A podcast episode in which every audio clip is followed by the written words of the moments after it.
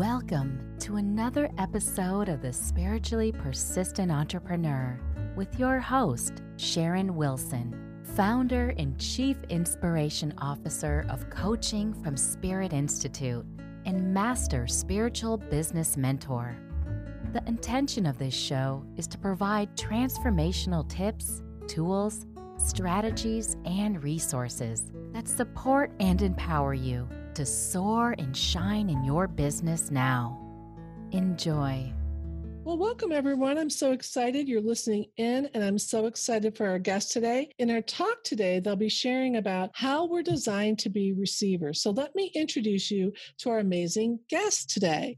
We're blessed to have them. Doctor Eric Pearl ran a highly successful chiropractic practice for twelve years. Well, one day, his patients began reporting healings as Eric simply held his hands near them. So that was amazing.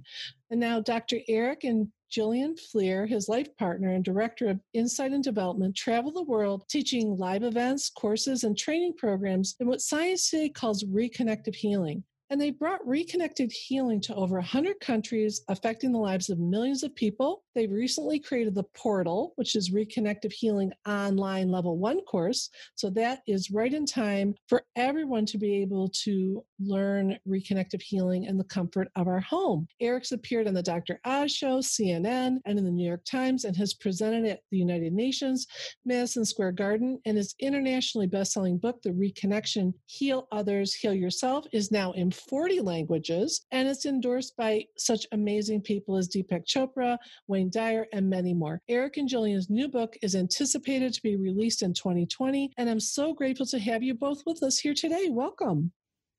Thank you. Thanks Sharon. So much. Yeah, we're glad to be here with you. So excited. You know, I always ask all of my guests, uh, because my podcast is, because, is called The Spiritually Persistent Entrepreneur, I always ask guests to kind of share, and maybe you both can kind of, um, you know, jump in with, with, with whatever, whichever ones you want. But what does being a spiritually persistent entrepreneur mean to you? Who wants to go first on that? Well, in short, I think it means recognizing that yes means yes and no means you didn't say yes yet, but you will. Okay. Say more about that. Well, um, you you know what? When I was practicing chiropractic and these healings started, I really wanted to get word out about them. And um, one of the places that I did first, I didn't think you could teach it. I mean, my background of this really was that, you know, one day the healings just started. I had a crazy weekend where a lamp next to my bed turned itself on and woke me up, and it felt like there were people in my house, and I went hunting for them, carrying a giant knife and an empty can of pepper spray I found in my Doberman pincher, tagging along, and couldn't find anyone. And and so I went back to bed, and that Monday I went into my office and patients started having healings. So I immediately presumed it was some kind of gift. And I was right.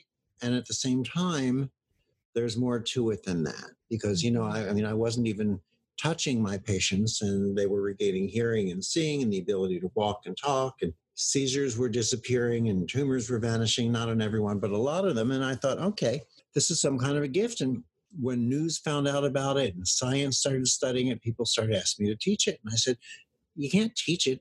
It's a gift. I'm standing there waving my hands in the air, looking like a fool. So you go outside and do the yeah, same thing. Do the same thing. Let's see how that right. goes. And if it works for you, it works. But um, I started getting so many invitations to teach this that I finally went to a night course class as a teacher. And I said, well, I'll, I'll explain what happened. I'll explain how it feels. I'll show you how I do it. I'll let you feel these frequencies. And for some reason or other, what science today calls the reconnective healing frequencies seemed to get communicated to these people, and they were able to do the same thing. So people they worked on had healings and involuntary movements and all of these items. So when people wanted to learn this, I went to a night course to teach as a teacher, and they got it. And then I thought, what a great way to spread this work. Mm-hmm. It brought awareness about reconnective healing. So people came to me for sessions, and it empowered other people around the country, and eventually we found out around the world, to teach this. So I called the night school course that had five different city locations across the U S And I said, well, you know, Los Angeles was great. I'll go down and do the one in San Diego. And they said, well, that's a long drive. I said, I don't mind. So I said, you know what, I'll, I'll do the one in New York too, since so many people like it. And they said, well, you don't really want to do that one because it'll cost you more to fly there than we'll pay you. And I thought to myself, it's not about getting three hundred dollars to compensate my airfare. It's about spreading the consciousness of this work. Right. And so I had to really let them know that I was fine with that. And I just didn't take no for an answer. I took every opportunity to talk about reconnective healing that I could, because for every moment that awareness was within me. And the reward for being on your purpose, on your mission, and having that almost single focused attention on it is that media came, people spoke, television happened, newspapers happened. And so people would come in to learn reconnective healing as well as to experience it. And we enabled ourselves, or became able to teach to, as we mentioned, over one hundred thousand people around the world, which allows, how can I ex- express this? You know, when you're in poverty consciousness, you can't give anything, and you also can't receive. It allowed us to be in a prosperity consciousness, which helped us teach and empower others and brought us what we needed to continue to expand the program. So being spiritually persistent means, mm-hmm. to me, knowing from within your knowingness and not paying attention to other people's external views when they say, no, it shouldn't work that way. You shouldn't go to New York where sure. we can only pay you three hundred dollars. Right. Oh my gosh. That's such a great, that is really great, because it, it, you know, you were just in that place of service, which is what we talk about so much on the podcast, is about first you have to focus on service and everything else really will be taken care of, you know? I, mm-hmm.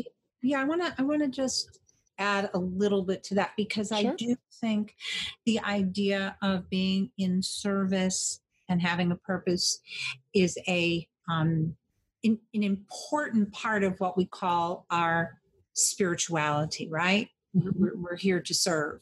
And at the same time, uh, and, and now I'll, I'll sort of speak into this for me for a moment, part of spiritual persistence isn't just having your focus, or let's say your vision, when you're under pressure, mm-hmm. right? Sure. It, it, it's something I think that we learn when we're learning to have spiritual persistence as an entrepreneur, but I don't think that really tells us who we are. Mm-hmm. I think the second part of that is that we learn to be spiritually persistent because we learn to have a focus when there isn't pressure. And that tells us a lot about yes. how and what our real innate, that inner desire to serve, is truly about. But I don't even think it stops there. Mm-hmm. I think the real test becomes when we can bring all of that when perhaps we're in, let's just say, the tunnel, where there's not the most optimal circumstances. Maybe some people will say this, these are our dark hours, one hour of darkness, right? Where we know that that isn't going to determine anything that has to do with the ninety-nine point nine percent of um, really the delivery of all that we are really there to show up for. Mm-hmm. So I think, I think it's a, it's a journey. It's, it, I don't, for me, yes. I can say to become a spiritually persistent entrepreneur was very different than being an entrepreneur. Yes. Absolutely. I can definitely see that. Well, you know, can you share one challenge that stands out that that you've faced, either, you know, in business or personally, that's helped you um, both activate? Maybe each of you can share a little bit of that, but but that has activated that more in you, what you spoke to, it meaning for you, and maybe one thing that has activated that more in you. Maybe you think of it a challenge. Maybe it's a dark, a dark hour. Maybe it's, a, you know, I know people see them as opportunities, but contrast, whatever word, but there's, there's often, you know, um, it's like diamonds are kind of molded in the fire, you know, yeah. and, and, uh, and that is part of the journey, you know, in, in our lives. So who wants to share uh, on that? Well, you know, I think we both have that. Um, and that's part of what makes us so strong together. Um, I will tell you that when this first started happening, I ate, drank, lived, and breathed Reconnective Healing.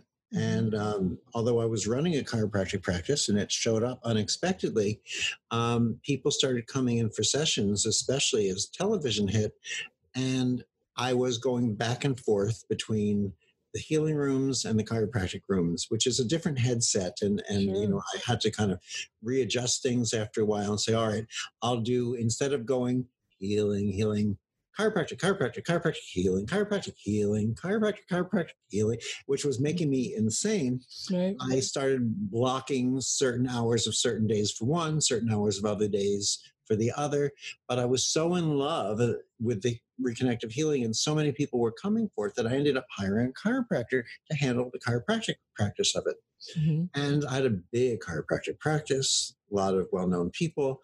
And as no matter who I hired, somehow or other, the practice would just run down the chiropractic and dissipate. So I would have to stop the healing, go back in, save the chiropractic practice, hire another chiropractor to come back in, and then go back to the healing. And that pattern would repeat, and it would repeat, and it would repeat. And finally, I remember this day, it was um, the year two thousand, September, October. I signed away, I gave away my chiropractic practice and signed it away so I wouldn't have the draw to come back in. And if I did, and I really did have the drive to come back in and save it, watching the next doctor run it down, I wouldn't have the ability to, because it was no longer mine. Mm-hmm. So um, that was a challenge. Ooh, I got goosebumps. For me, I remember... I remember getting into the car and driving away and having such a sense of kind of like a fear you might have if you jumped out of a plane with a parachute, sure. but the relief that you've actually done it and the ability to um, enjoy the descent, shall we say, or mm. ascent. Um, in, in, in this situation, realized that I was so compelled, so driven internally from the, an essence of who I was to bring this work forward, that I really did end up spending not even all my money, but beyond that money, I was so far in debt just trying to get the word out. But I knew if I did anything less, I would not be following my truth, my purpose. I remember even speaking to my parents saying, I have to do this. So my parents said, you don't have to do it. I said, I don't mean I have to do it because I'm being forced externally against my will. I have to do it because I'm compelled. And I believe that when we find our purpose, we find what compels us and propels us from within. We follow it, feeling and remaining in our knowingness. And this is the spiritual persistence that really leads us to discover our path and who we are and to excel. Wow. That is so powerful. Talk about burning your boats and, and leap of faith and all of that in there at, at the same time. I mean, that is really, really powerful. You just, you just made it, um, it wasn't an option for you to go back to chiropractic. Right. It no wasn't, option. It was off the table. It wasn't an option. Mm-hmm. And that does not mean that everything from that moment went smoothly. Sure. Just like anything else in a business, in a career, there are ups and downs, but they're much easier to handle when you're in your knowingness that you're doing the right thing, you're in the right place within yourself. Mm. Wow, yeah. that, that is powerful. Jillian, did you want to add anything to that?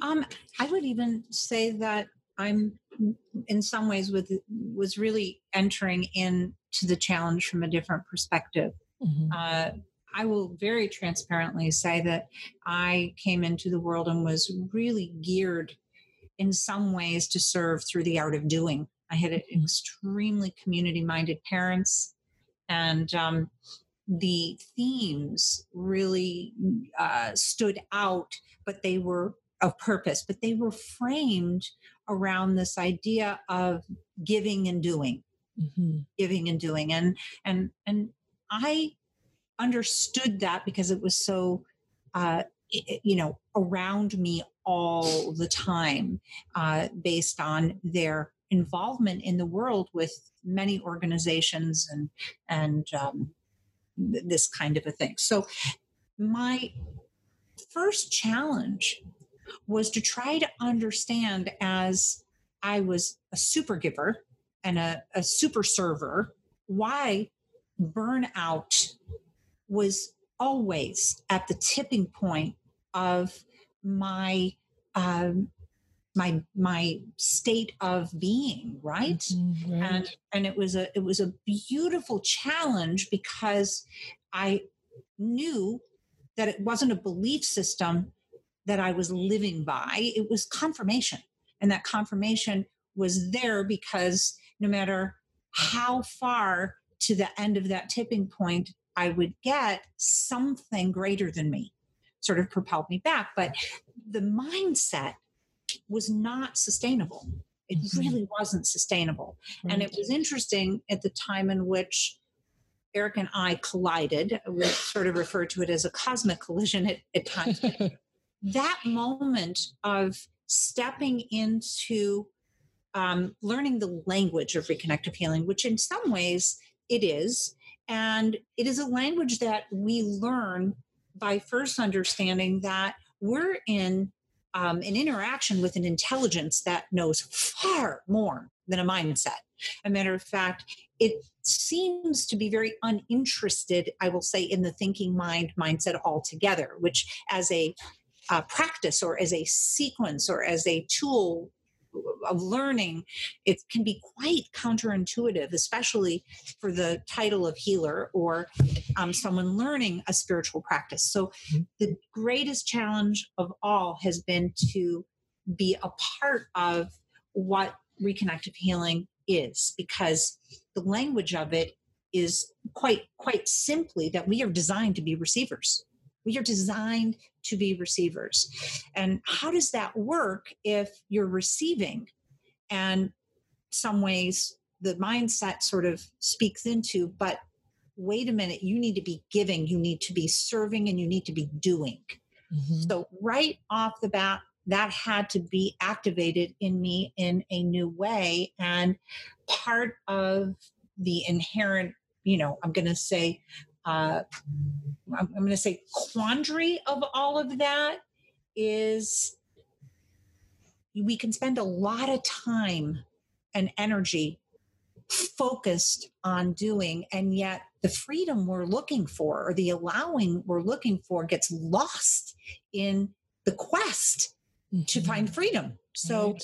The pursuit of it yes. really um, goes, and you know, I had, as the director of Insight and Development, I have a staff, we have a global team, Eric and I teach globally together. So there was a lot of adjustment, and my spiritual theme, my, you know, the divine curriculum that had to come out of it was, could I allow, truly allow this design that I I knew I was to reveal itself? How was I going to become a receiver?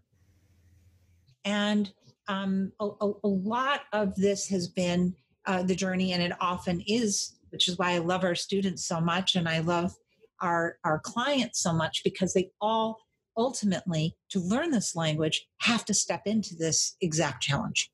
Mm, beautiful. Yeah. That really, really is beautiful. Eric, did you want to add anything to any of that before we jump in and talk more about reconnective healing?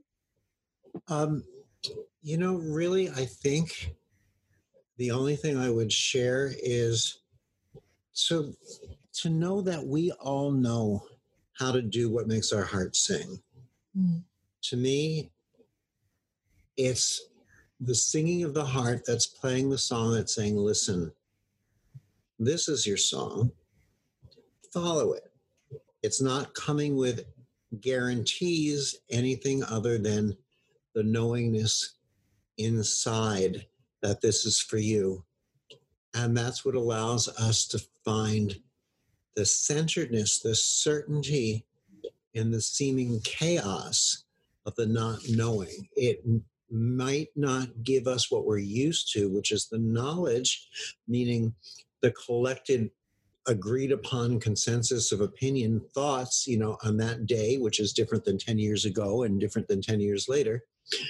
But beyond knowledge, it gives us a state of knowingness where every foot, every step we take allows our feet to land exactly where they need to, so that we may then take the next step and continue further.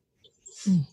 And and I think also, Sharon, that, you know, for this podcast, for, for, for your listeners, you know, three components of Reconnective Healing lead us into, first, this idea of listening, which dissolves the external and internal judgment, I'm going to say, produced by the thinking mind, the, the collection of the energy, light, and information, um, circumvents that in a very interesting way.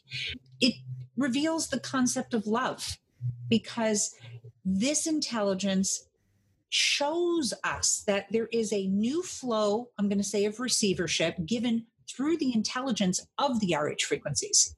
Mm-hmm. That is really what it, it is here to establish. And it establishes that receivership simply by um, the expression of it being, I'm going to say, one directional. It's not interested in what we can do for it.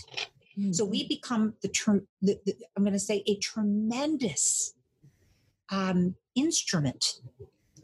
And ultimately, that's what we learn. We, we learn that we're the instrument for it. And then our quest, our challenge, is to learn how to play our own instrument. And each one of us has a very distinct sound. So once we can establish that, we end up living in what I have found, I'm going to say, is true worthiness, a, a worthiness that doesn't have a fearful, I'm going to, let me say, cultural or societal uh, imposition that we sometimes unwittingly just accept, because the messaging of daily life pretty much serves that up on a daily basis. It doesn't really define worthiness through receiving it. It, it, it, it really expresses worthiness by what can you do. So um, we, we love bringing our mission to the world, because in, you know, in a nutshell, it's to serve by connecting humanity with the intelligence of reconnective healing. So, you know, infinite healing is accessible, transparent, and, you know, this is an important part, can be learned by anyone and everyone. Yes. We'll talk more about that. Tell us more about reconnective healing, and just kind of give, give people a little bit more of a perspective of, you know, what is reconnective healing and how can those frequencies really assist in this process you're talking about? I think Eric's the best person to start that off with. Eric would be a good one to kick off that. Reconnective healing, the way I like to express it, is um, about as simply as I can, which is it's a new level of healing that's here on the planet for the very first time. It, um, it has no rules. It has no steps. It has no techniques. It has no procedures. It, it's sort of like having spent our lives on a bicycle with um, multiple sets of training wheels, and all of a sudden the training wheels come off and we find that we're riding so much better without them that even if we try to put the training wheels back on, we won't ride as well. Once they're off, they're off. Mm-hmm. And so reconnective healing really came here to show us that the training wheels of techniques that we've been learning have been a great way to find our balance, the beginning of it, in the healing world. But really, just as we're not here to master the bicycle with training wheels, we're here to master the bicycle itself. We're not really here to master energy healing techniques. We're here to master healing itself. So what the research has shown um, is that our techniques have given us portions of the energy field we've been here for. We've had, you know, Reiki portions of energy and all the other, you know, ancient techniques of energy, and the new techniques are different portions of the energy here. But what reconnective healing does is it reconnects the healing itself. It sort of removes the little containers of technique. And all of a sudden, the parts that you could get through Reiki and the parts that you can get through Qigong and the parts that you can get through Jinshin and all the others, when the containers are gone, all of them meld together. So reconnective healing gives you a limitless or containerless ability to access the gifts of all of the energy healing techniques without ever having to learn any of them. As a matter of fact, you step into it more freely for not coming from an energy healing background, because there's less that you need to fight with yourself or to fight with your ego over releasing.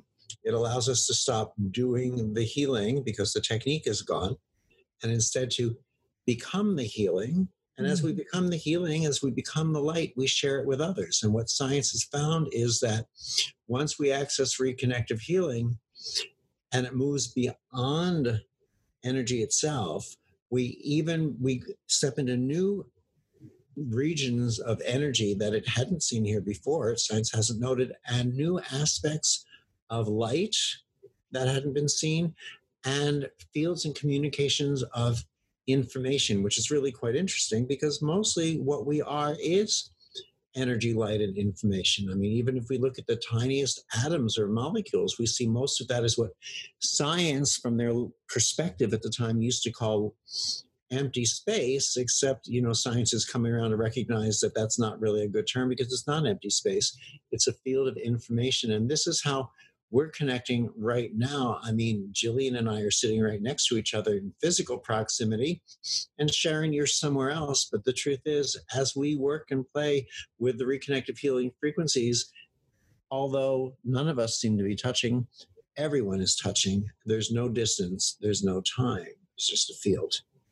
You know, it's powerful. Maybe you can speak, one or both of you, speak to the incredible need for reconnective healing awareness, you know, in this time in twenty twenty. I mean, what a incredible, you know, journey we are on in this year in so many ways, whether, you know, we're talking about the pandemic, we're talking about all of the, um, all of the things most recently that have happened with the um, demonstrations and peaceful demonstrations and just all of these kinds of things coming to the surface.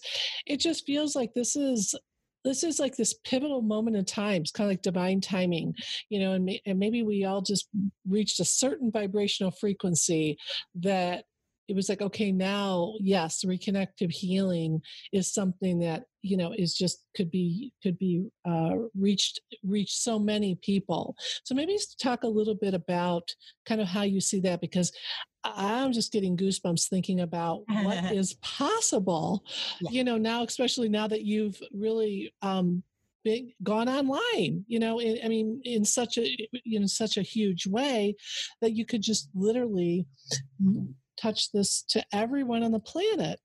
So, so talk about that. Yeah, let's talk about what we mean. Uh, Eric really uh, sort of illumined this idea of everything mm-hmm. is touching and nothing is touching and everything is touching. Sure. So, you know, based on the premise of that, I, I think one of the key parts of reconnective healing is we don't diagnose. We aren't really focused on a treatment-based approach. So let's even look at this amazing time that we are all in sure. together, where the world is entirely focused on the problem solving mm-hmm. of, and we'll use, not to, to, to put a date around this, but this moment we'll say is COVID nineteen. Mm-hmm. The, the reality of it is, is that we as human beings seem to be obsessed with solving problems, mm-hmm. right? Right. Reconnective healing isn't focused on any specific problem.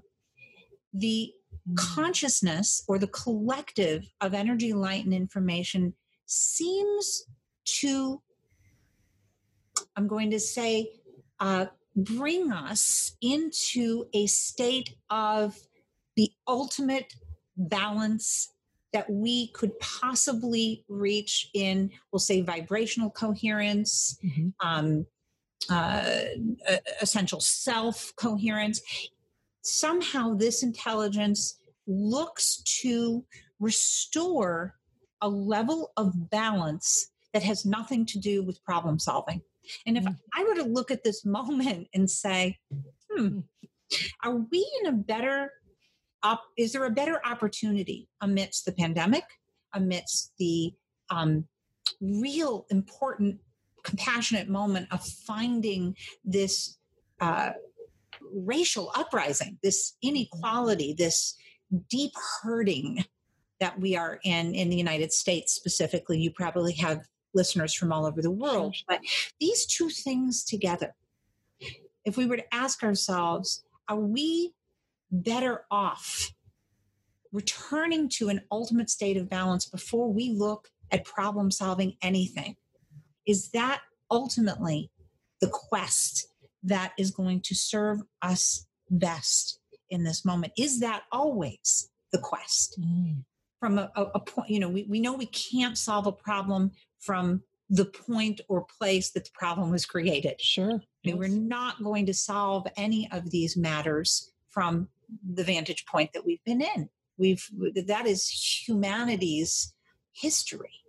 And that's our failure. So in some ways, yes, I think that the language of energy, light, and information, where reconnective healing is really now stepping forward, is to say, in our ability to own our design, once we it, we see we are designed to be receivers of something that we were, I'm going to say, created to be, which is in balance, of balance, not in disease, not in imbalance. We don't come in that way. So if we don't come in that way, then what have we created here, right? Mm-hmm, right. And I think reconnective healing really does give us a window into this sort of optimal st- state of balance that isn't always found in knowledge. It seems to inspire and ignite what's been hidden, what is not revealed. And in the revealing of it, that's where we, you know, start the, the, the, the language of manifestation and things like that. But reconnective healing isn't in the, I'm going to say, state of us trying to manifest what we want, mm-hmm. right? Right. It's something that actually exists latent, in a latent state before manifestation. So it is, I'm going to say, designed to begin to restore, to rebalance that which sort of lives in what you use the word awareness, awareness. It is awareness, awareness. And that is really where we need to be nourished. I think nourishing ourselves in the state of awareness, awareness, where we are simply there to receive, not problem solve, to rebalance and restore and, uh, and, and, and really bring the intelligence of our mindset back into order, uh, where it's been out of order. So I do think we're, we're sort of ready for reconnective healing as uh, an approach in daily life. Problem solving is really focusing on where we see the problem instead of the imbalance where the problem has arisen. I mean, I think when we talk about healing, reconnective healing today, we understand one of the great things is that reconnective heal is that, as we said, there's no distance, there's no time, there's no space. So as, you know, we've trained our practitioners, and, and Jillian and I do this also, Um, healing is available to people through distance. So people who find reconnective healing practitioners, they can stay and honor the social distancing and the stay-at-home orders and still be taking care of their health, you know, preemptively or postemptively, should that be such a word. Mm-hmm. Um, so there, there's that wonder to it, but there's also the fact that reconnective healing, you can't tell it where to go or what to do, because it just smiles knowingly and, and, you know, and gives you a little pat on the head, and then it goes to do what it's going to do. It knows where to go. It knows what to do. You may think that you want it to work on a pain you're having in your finger, and for all you know, it's reestablished something in your consciousness or something in another area of your body that's having a physical problem. So, for example, in today's climate of bringing a lot of not so beautiful aspects of uh, humanity and inhumanity towards one another in forms of prejudice and such, bringing that into the light, I believe reconnective healing is working on our overall consciousness as well, allowing more people to feel comfortable in talking about this and recognizing that this is not just a political issue. It's a not just a human issue. It's a spiritual issue. Now, spiritual is a funny word because a lot of people find it leading to the woo-woo or leading to religion. And with reconnective healing, there is no religion. I mean, look, everything is spiritual somehow. The formation of a rock has to do with the laws of spirituality and formation. Trees know to grow up and the roots know to grow down. But outside of that, really the recognition of who we are, this consciousness, this awareness that reconnective healing affects, I believe has ripple effects far beyond what we have any understanding of. And really, thank goodness, because if mm-hmm. reconnective healing was just another healing approach that you could direct, the most that you could accomplish is what that person's limited human conscious educated mind could figure out how to direct it towards. But in this case, we get out of the way and our reward is so much greater, because we're invited in to witness the perfect orchestration of this intelligence. So as I would say, you know, if you're lucky, you'll get the healing that you think you want. But if you're truly fortunate, you'll receive a healing and an evolution that maybe you've never even dreamed of.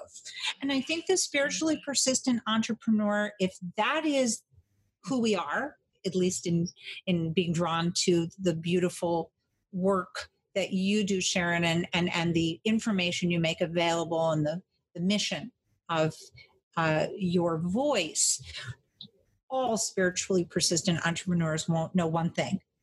You cannot legislate the changing of the heart.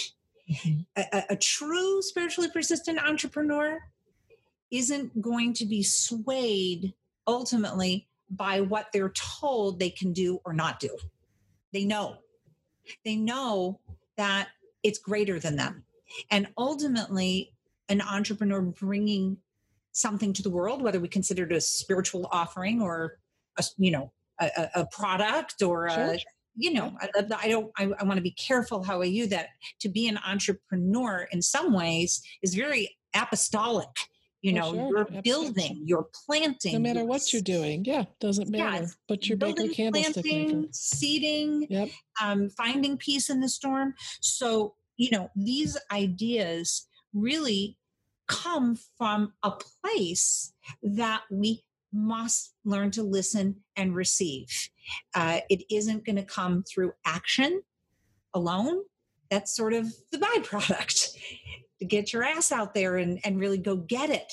But mm-hmm. something, pri- you know, and, and, and Eric spoke into this, to, to, to walk from a very known Uh, I'm going to say medical practice that is serving a very yes. big clientele yes. to have expenses that come with that sure. and, and all the things to maintain. And, and this is definitely the journey of most entrepreneurs at one point or another. Sure. They crash and burn with that, but also not to have any real knowingness, we'll say, of not spirituality, but healing. Eric didn't come from a healer background. You know, he, he had to go and speak with a lot of healers in order to figure out what this wasn't, not what it was. Yeah, they were telling us what they thought it was. And the more, the more I followed the advice of all the healers, you know, move your hands clockwise, not counterclockwise, put this crystal there and this one there.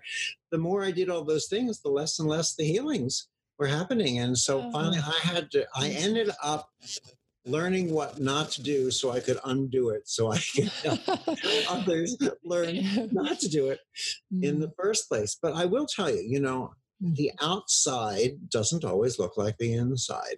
So, for example, there I was waving my hands in the air looking like an idiot. People are having healings, but my chiropractic patients weren't thinking they were coming in for that. So they started leaving because they thought that I was, you know, going off the deep end on that. And furthermore, I mean, getting even stranger, some of my patients were responding, you know, in, in very interesting and exciting ways. And let's just say a lot of people were leaving my practice as my income went way down and my expenses did not. And I really, at one point or another, had to say, do I compromise myself and just do chiropractic in a straight form to make money, or do I follow my beliefs? And as I was thinking about that, it came to me, what are the two worst case possibilities, the two worst case scenarios? One is that, you know, comes, gets to the end of my life, I die, I show up at, I don't know, the pearly gates or wherever we're all supposed to go, and Saint Peter or whoever's supposed to be there opens the big book and finds my name, Eric Pearl, Eric Pearl, Eric Pearl. Hmm. Um, you did a lot of foolish things. You have to go back and live your life over six hundred times, making people think that they're healers. How ridiculous. And that was embarrassing. And that would have been something that maybe I didn't want. But what was the other worst case scenario? I die, show up at the pearly gates, Saint Peter, whoever's there, opens the book, finds my name, Eric Pearl, Eric Pearl, Eric Pearl. Hmm.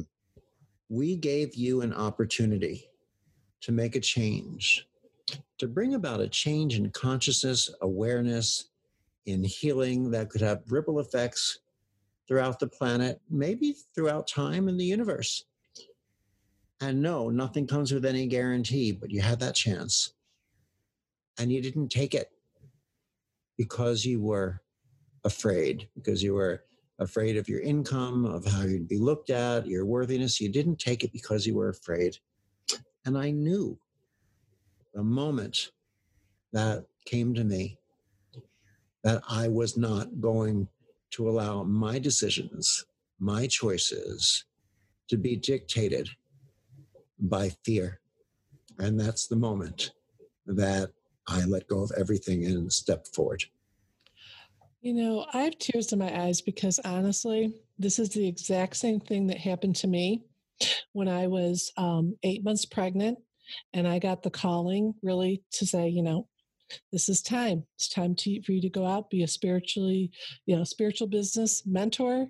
Uh, I, I didn't even, a coach. What is that? I don't even know.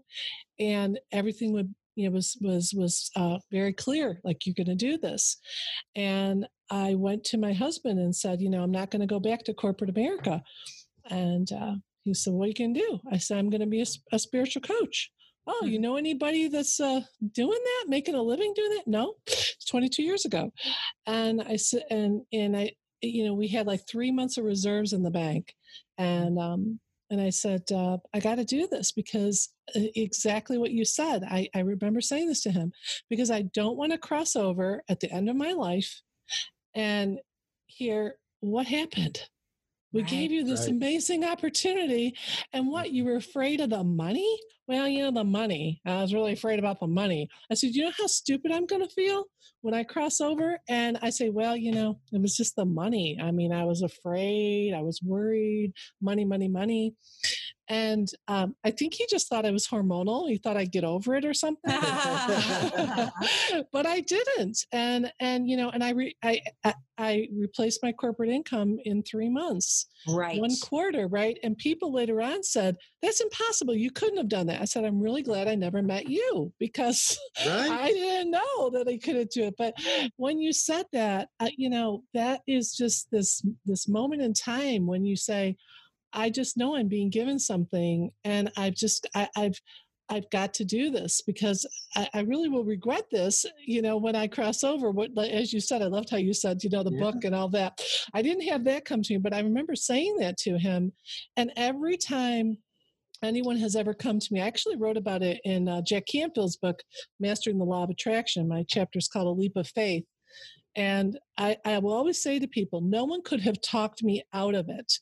So nice. You know, I, I never recommend people just jump and take a, you know, and, and, and you know, get a, don't go back to their job or whatever, unless I can't convince them otherwise, you know, right. and they, and they're just, they're just saying, no, I just know I have to do this. I don't know how it's going to work out. I just know, you know, so yes. thank you so much for sharing that. 'Cause it just really, honestly, it brings tears to my eyes. It just reminded me so much of what happened for me. You know what, Sharon? And I also want to just say for those people who aren't as fortunate, where the right. focus is so available in that uh, moment of transformation, right. and, and three months is thirteen years or three years. Right. And somebody said something the other day that I thought was so wise, which was, you know, sometimes the suffering that we experience is not about destroying us. It's about destroying what's not us. Right. And that is a, that is worthy of, um, of, uh, of sitting in a little while mm-hmm. because it can be so confusing when that thinking mind comes in and the ego comes in and just says, you know, uh, it looks like I should be doing this, mm-hmm. right. you know, when, in, because I'm being told, and often we find that in spirituality, you know, just when you flow, you know, everything is so easy, or when, when, when you're aligned, then, you know, you just are living in joy and happiness all the time. That is a process that comes through discipline. It comes through learning to listen. And again, I keep harping on this idea of receivership because it's such a core tenet in the way the intelligence of the reconnective healing frequencies inform us. Uh, so, you know, we've got some reverse engineering to do. yeah. So. You, you know, I think it's really important for people to get that. And that's why I created the podcast, is that, you know, you're going to have things happen in your experience. I mean, over twenty-two years, I've had all kinds of, you know, bumps in the road or whatever. Some, you know, there, there's been times I just thought, I think I'm just not going to, you know, I'm just going to close the door, turn off the lights, and that's going to be it. You know, so there, there certainly have been times like that. But what you're all saying that I just want to share with people people is if it, I'm just imagining, you know, being in an experience where, you know, it's the, it sounds to me like reconnective healing is total surrender, you know, that you're surrendering to this light, because the light, the energy, the reconnective healing frequencies, they, that they, you know, it, whatever, knows what to do. You know, we, and I love how, Jillian, you talked about, you know, we are so problem solving oriented. Oh, here's the problem. Here's the goal. What do I have to do to get there? You mm-hmm. know, what are all the steps? And I just love this feeling of, you know, what I hear you all saying about just, um, you know, it knows what needs to be done. You may think you know what needs to be done, but it knows what needs to be done. Is that, am I, am I, am I on track with and that? It does. Yes. Yeah. And there's a gorgeous aspect to um, the concept of surrender in there. I would say it is a willingness to con- not surrender like go back, but a willingness to observe, mm. to witness, oh, okay. and to receive. And to me, then let go and continue in the cycle of reserving, of observing and witnessing and receiving. And you see much more come about. You know, it's funny, and, and I, you know, this was a world that I entered into without training. As Jillian said, I didn't study energy healing techniques before this. Later on, afterwards, I looked into some to find out what was going on and what wasn't, but I wasn't doing it at that time. And, um, uh, but I knew certain things. And I remember learning um, through sometimes unexpected surprises, for example. At that time, I was losing friends. I was losing associates, people who didn't believe in what was going on. I couldn't sure. probably have easily gotten into a hospital if I were driven up to the emergency entrance in an ambulance. And, and now, you know, we speak and teach at hospitals and universities. But what I'm thinking about in specific, I flashed on a scene where there was a very lovely looking couple I saw in my reception area waiting um, to come in for an appointment. So I finished with the client, uh, my patient that I was working with at the time. I went out and they had gone. I said, what happened? Where did they go? Well, they had heard the woman at my front desk scheduling a distance session, meaning the person was in another part of the country and I was going to work on them from my office in Los Angeles, um, not being in the same room with them, obviously, the same state even.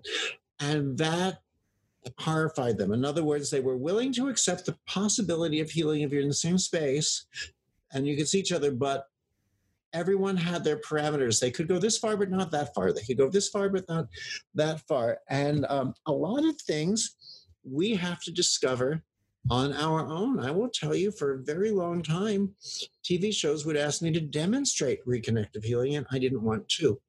Because I would think from a fear base inside myself, what if it didn't work? Sure. And finally, I realized, but what if I don't? What am I not allowing people to see, to become aware of? So I did it the first time and I was nervous as all get up. But you know, after one, after two, after three.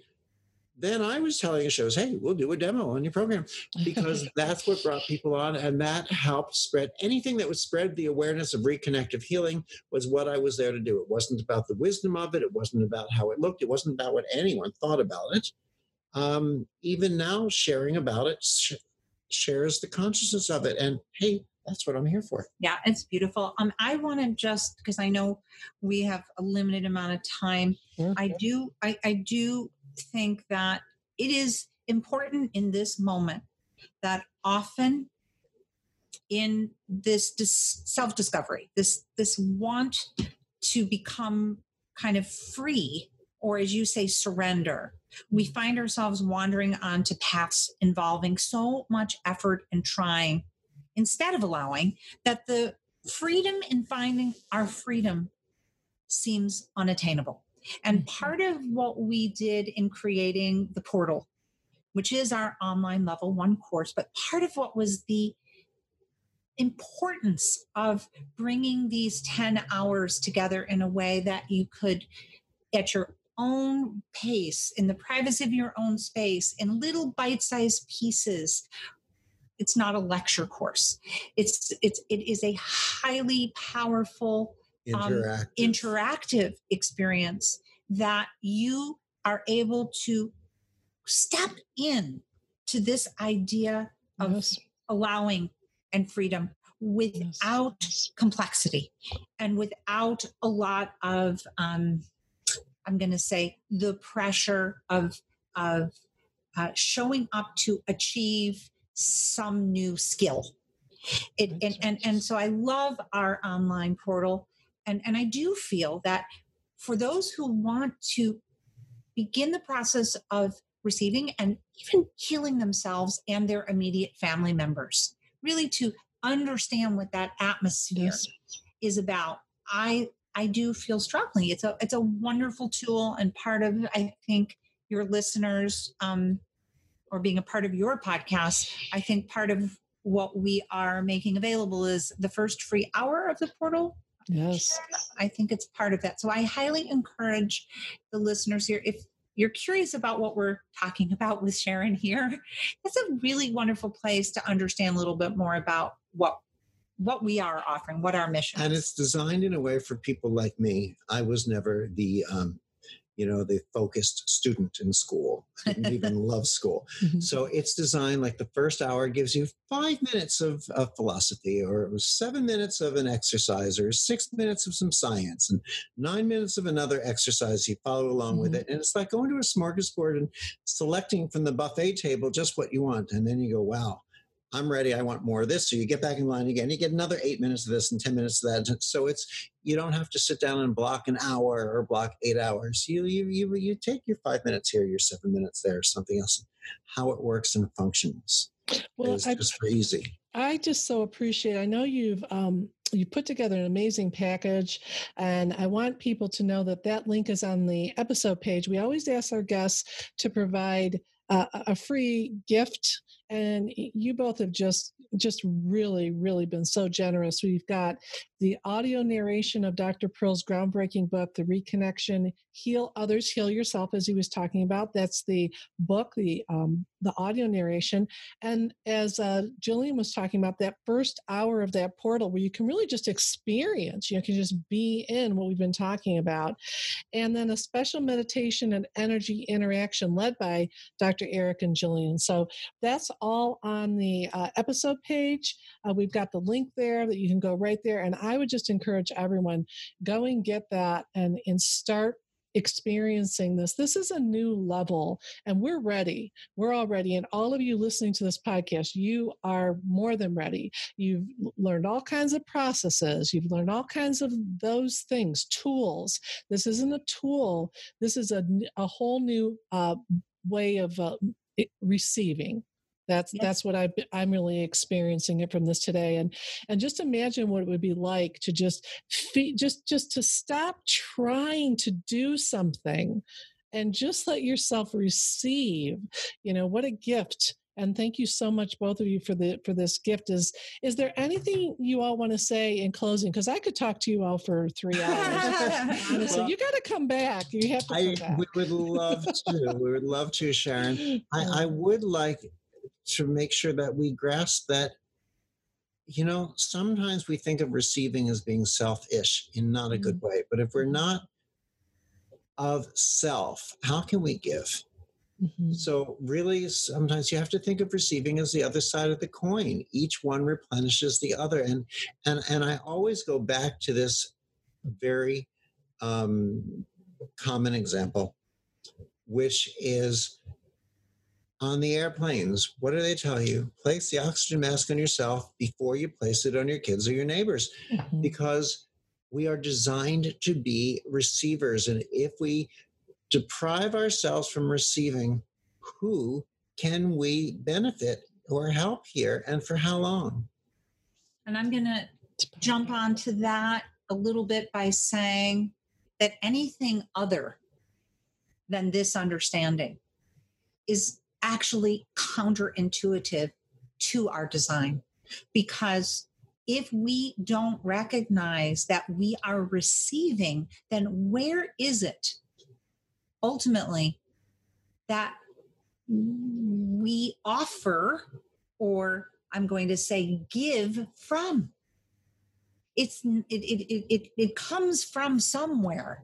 So again, it it our reverse engineering here, the mindset is going to take a little evolution, um, because we have not been spoken into around our worthiness or our reason, even for being here in a lifetime. And we really can't give to others anything that we don't allow ourselves to receive for ourselves. And that in, is inclusive of the excitement of the unanticipated, the unexpected. I remember the very first time one of my patients came back in and said, you know, I had that healing session.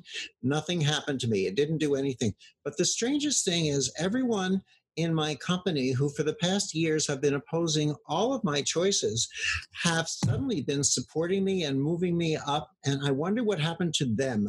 And we think it's always them. We wonder, why do our careers take off in such phenomenal ways when we experience reconnective healing? Why do our businesses thrive? Why do our relationships evolve? And we think, what happened to those people? Because we don't realize that everyone and everything else that's going around us is simply a reflection of the gorgeous change within us that we may not even have noticed. So I would say that we are the ultimate instrument for the reconnective healing frequencies. And when we play, we're really just learning how to tune and play ourselves. So we get part one, knowing that ultimately we are an instrument for it. And that's really in line with serving and mission. It's just, it gets a little confused when we're trying to go at it from, again, that sort of egoic or thinking mind mindset. But absolutely, reconnective healing will give you a different perspective. Absolutely. And I just want to really encourage everybody, go to our episode page and get the amazing gift. You know, this will just support you in all ways, as uh, um, as uh, they were saying, you know, just whether it's uh, physically or, or emotionally. I mean, just that those frequencies know what you need, know what needs to be done. And I'm just really, really appreciative of this work and grateful for both of you for your light. And thank you so much for being here. And I just really want to um, just in, encourage everyone, you know, this is a special podcast. This is, this is really special. And I want you to make sure that you take advantage of that. And I will be making sure that everyone knows about this. And thank you so much, both of you, for your light and your service. We so appreciate you. Thank you, Sharon, so much for allowing us to be guests and participants on your program. And yes, we would definitely love to another time if you'd like. And thank you pleasure. for being such a risk taker to step out and bring spiritual entrepreneurship um, to the lives of so many. It is a consciousness that um, you tapped into long ago. And I want to thank your husband Thank you. And hopefully he looks back and says, wow, I wish I knew what she knew. Oh, thank you so much. I really appreciate it. And I just want to thank um, all, all of you for here, for, for being here. Uh, as uh, Doctor Eric said, there's no time. So we're all connected and right now. And we just see you all living lives of love and joy and peace, health and prosperity. Have a great day, everybody. And thank you so much, Eric and Jillian. Thank you. Bye. Do you hate selling, yet love to be of service? In my free masterclass, you will discover three soulful secrets to client conversations that feel joyful, easy, and fun. Using these secrets, one of my clients made eight thousand dollars in one week, and another client made one hundred thousand dollars in less than six months. Register now at w w w dot coaching from spirit dot com slash masterclass.